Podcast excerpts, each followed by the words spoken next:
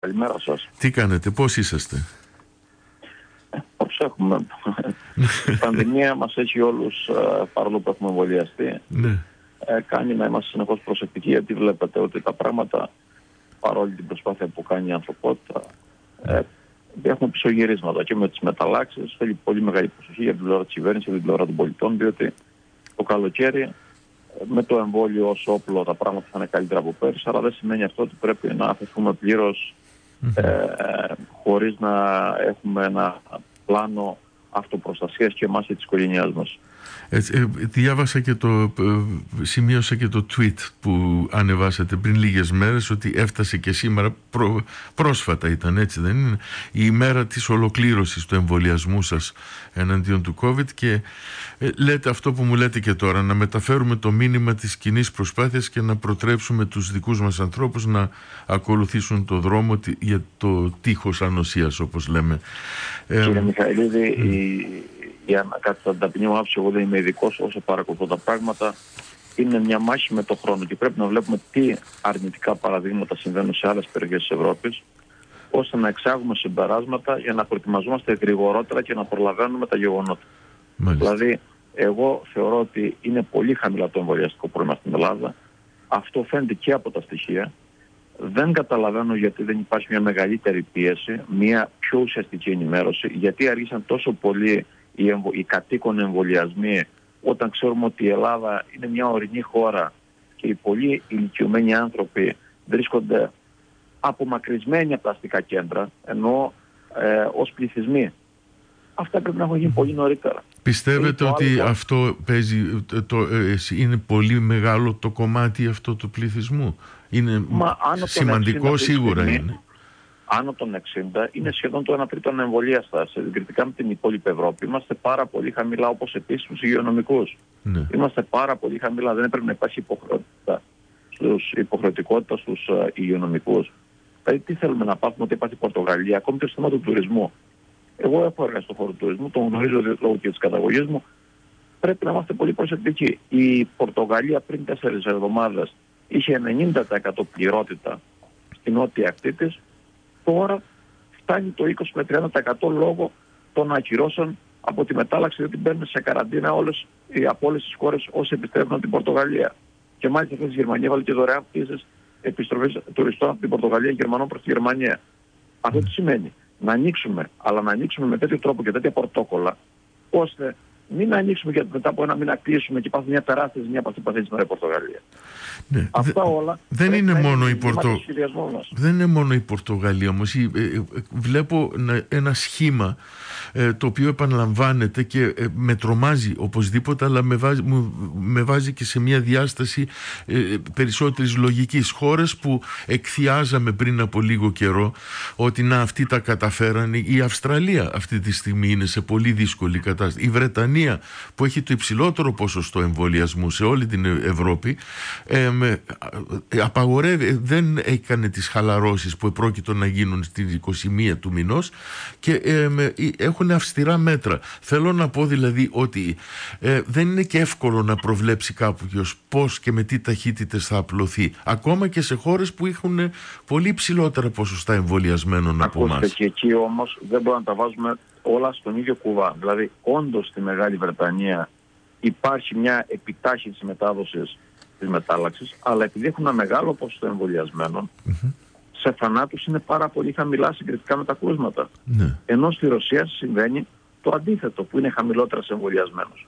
Δηλαδή και ο κόσμος πρέπει να καταλάβει ότι ακόμη και με τη μετάλλαξη και με κάποια μέτρα, ουσιαστικά το εμβόλιο δεν οδηγεί σε ανθρώπους, ανθρώπους που είναι, ε, είναι ο- όντως ευάλωτοι να πάνε στις μονάδες μεταδοτικής θεραπείας. Δηλαδή το εμβόλιο ακόμη και έτσι προστατεύει.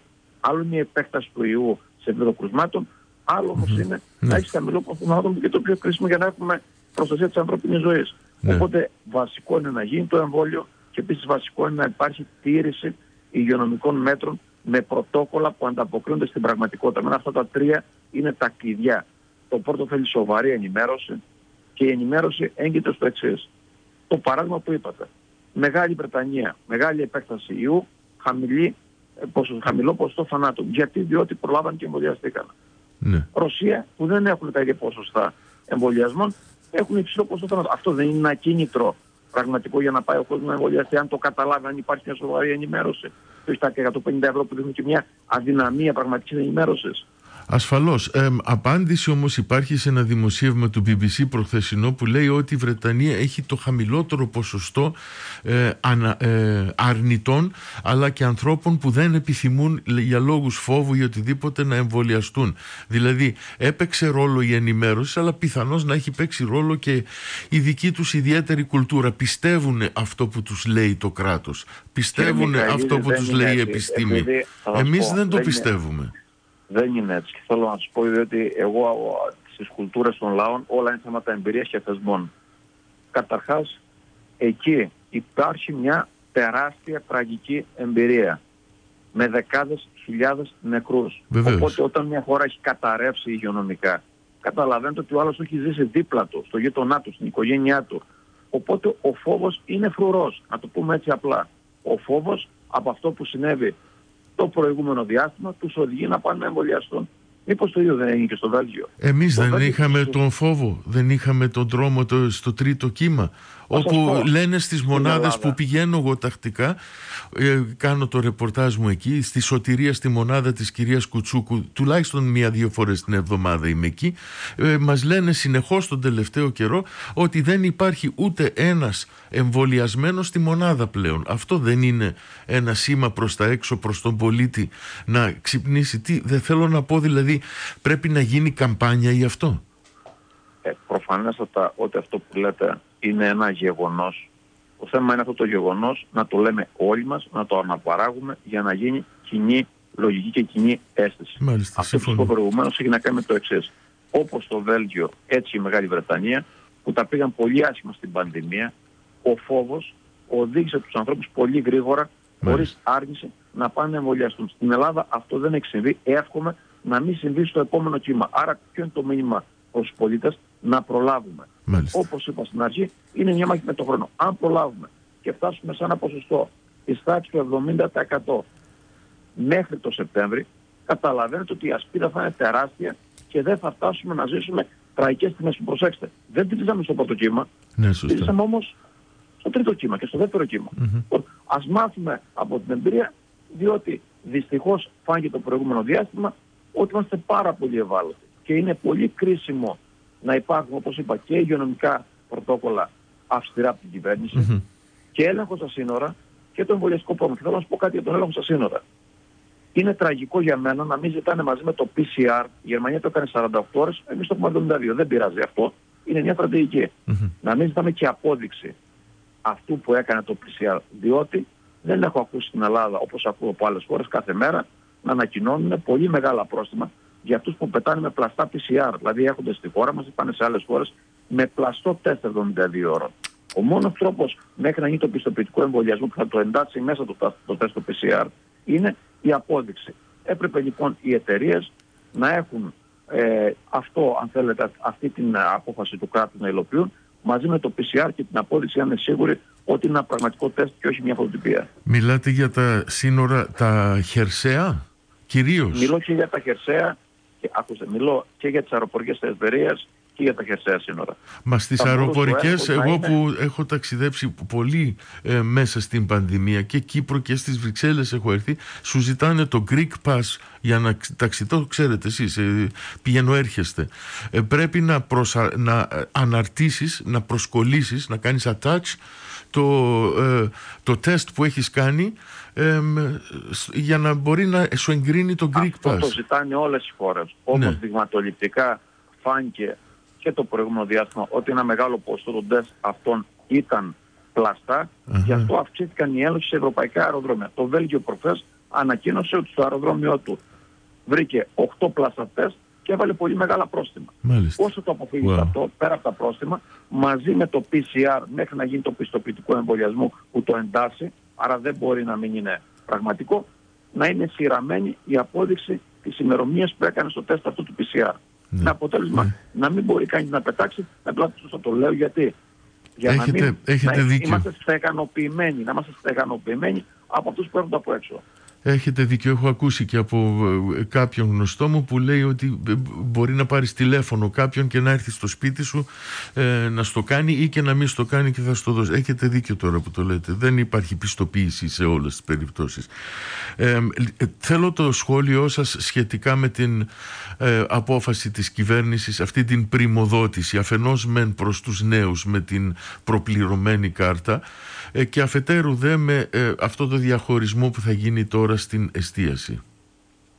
Καταρχάς με την εστίαση το να λες σε έναν ε, ιδιοκτήτη ενός εστιατορίου ότι θα ελέγξει αυτούς που θα μπαίνουν αλλά μπορεί να μην είναι εμβολιασμένοι αυτοί που εργάζονται μέσα. Καταλαβαίνετε, εδώ μιλάμε για μια αντίφαση που πρέπει να επιληθεί. Ναι. Το δεύτερο θέμα είναι το κινήτρο. Ακούστε, εγώ είμαι της άποψης ότι αυτό δείχνει και ένα διέξοδο διότι ωραία είναι τα μήνυματα στο κινητό, ωραίο είναι το καλό περιβάλλον, όμως το εμβολιαστικό πρόγραμμα κρίνεται από το ποσοστά συμμετοχής. Δυστυχώς ξεκίνησαμε πάρα πολύ καλά. Αυτή τη στιγμή δεν ειμαστε σε καλό επίπεδο με τα στοιχεία που είπα και προηγουμένως στην αρχή της συνέντευξης. Αυτό για να βελτιωθεί δεν γίνεται με τέτοια κίνητρα τα οποία θέλετε είναι και απαξιωτικά σε έναν βαθμό.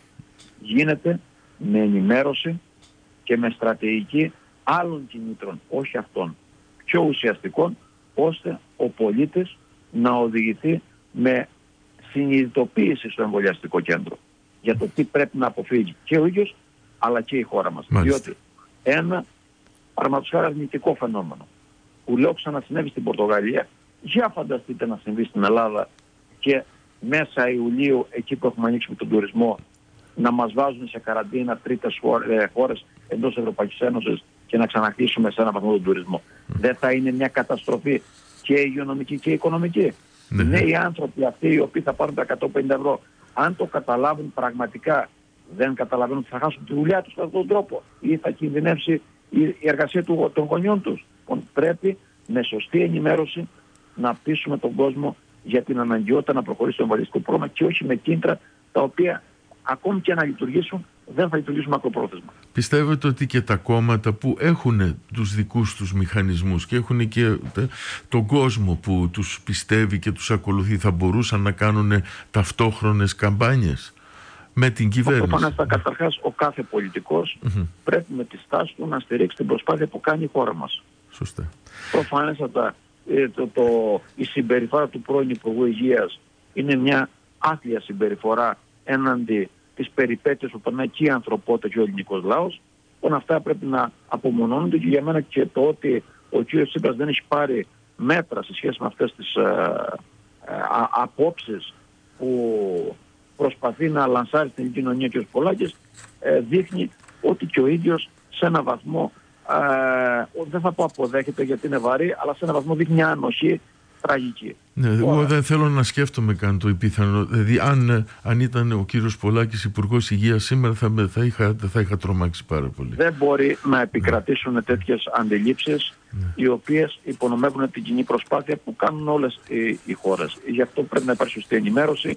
Ο καθένας από την πλευρά του να αρθρογραφήσει, να ενημερώσει. Εγώ θέλω να σου πω ότι τον Οκτώβριο πέρυσι είχα γράψει ένα άρθρο και έλεγα ο πιο δύσκολος χειμώνας τη γενιάς μας. Γιατί δεν είμαι ειδικός, ούτε γιατρός είμαι. Απλά έβλεπα ότι έρχεται ένα πολύ ισχυρό κύμα στη Δυτική Ευρώπη, στην Ισπανία, στο Βέλγιο ξανά και πρέπει να προετοιμαστούμε. Δεν προετοιμαστήκαμε, είδαμε τι έγινε στην Κεντρική Μακεδονία αυτή η τραγωδία Νοέμβριο και Δεκέμβριο. Ακριβώς. Τώρα το λέω από, την, από το δικό σας μέσο, μην βάθουμε ότι έπαθε η Πορτογαλία. Σως Πορτογαλία.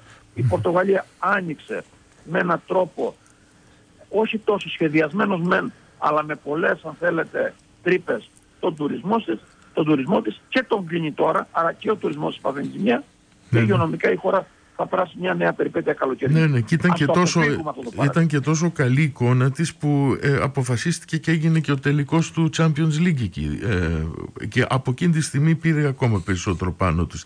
Κύριε Ανδρουλάκη, πριν σας αφήσω, ε, είχα την κουβέντα σας με τον κύριο Λάμψια, ε, προηγουμένως που έκανε την εισαγωγή στην εκπομπή. Ε, τον ρώτησα αν βλέπει τον Ανδρουλάκη να, να παίζει ένα, ε, να, να βγαίνει πιο μπροστά ακόμα στο κόμμα και αν οι συνθήκες επιτρέπουν ή μάλλον επιβάλλουν ή επιτρέπουν το κίνημα αλλαγής να ανοίξει περισσότερο και μου είπε θα τον προγκάρω λίγο νομίζω ότι το σκέφτεται να βάλει υποψηφιότητα. Ναι.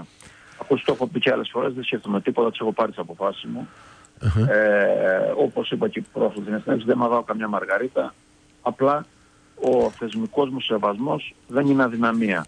Εγώ το κάνω, έχω αυτή την ε, ε, στάση, διότι θεωρώ ότι πρέπει να πάμε με ενότητα, να ανοίξουν διαδικασία στο Σεπτέμβριο, να είναι μια πολιτική διαδικασία και όχι μια πασαρέλα, να εκφράσει ο καθένας τις απόψεις του με ένα δυναμικό τρόπο, πολιτικό και με τη συμμετοχή των πολιτών που μας πιστεύουν να γίνει μια, ένα νέο ε, ξεκινήμα. Αυτή είναι η άποψή μου για την παράταξή μας. Και θέλω να σου πω ότι έχω μια αισιοδοξία, διότι βλέπω ότι χρειάζεται ο τόπος μια αξιόπιστη αντιπολίτευση. Μια αντιπολίτευση η οποία θα έχει υψηλό δίκτυο αξιοπιστίας, ένα ενισχυμένο προεκτικό ριζοσπαστικό σχέδιο που δεν θα κρατά ισορροπίες ή θα προσπαθεί να χαϊδέψει αυτή και ιδιαίτερα αυτή την περίοδο, μια κρίσιμη περίοδο και για τον ελληνικό λαό και για την υπόλοιπη ανθρωπότητα. Άρα ένα ακόμα χρήσιμο και προοδευτικό, εγώ πιστεύω ότι μπορεί να το αγκαλιάσει ο ελληνικός λαός. Ναι. Ο, χρειάζεται λέτε μια αξιόπιστη αντιπολίτευση, βάζετε και το κίνημα αλλαγής μέσα. Μα προφανέστατα, αν δείτε το κίνημα αλλαγής όλη αυτή την περίοδο της πανδημίας είναι το κόμμα το οποίο έχει πει τα πράγματα με το όνομά του. Δείτε την πλευρά του ΣΥΡΙΖΑ. Αυτό που είπαμε το παράδειγμα προηγουμένως. Θα υπήρχε περίπτωση να ανεχτούμε στις τάξεις του κινήματος αλλαγής ένα υψηλό βαθμό στέλεχος να έχει τη συμπεριφορά του κ. Πολάκη. Δεν υπήρχε περίπτωση. Καμία. Διότι έχουμε άλλη στρατηγική ως κόμματα και έχουμε και άλλη κουλτούρα αντιπολίτευσης.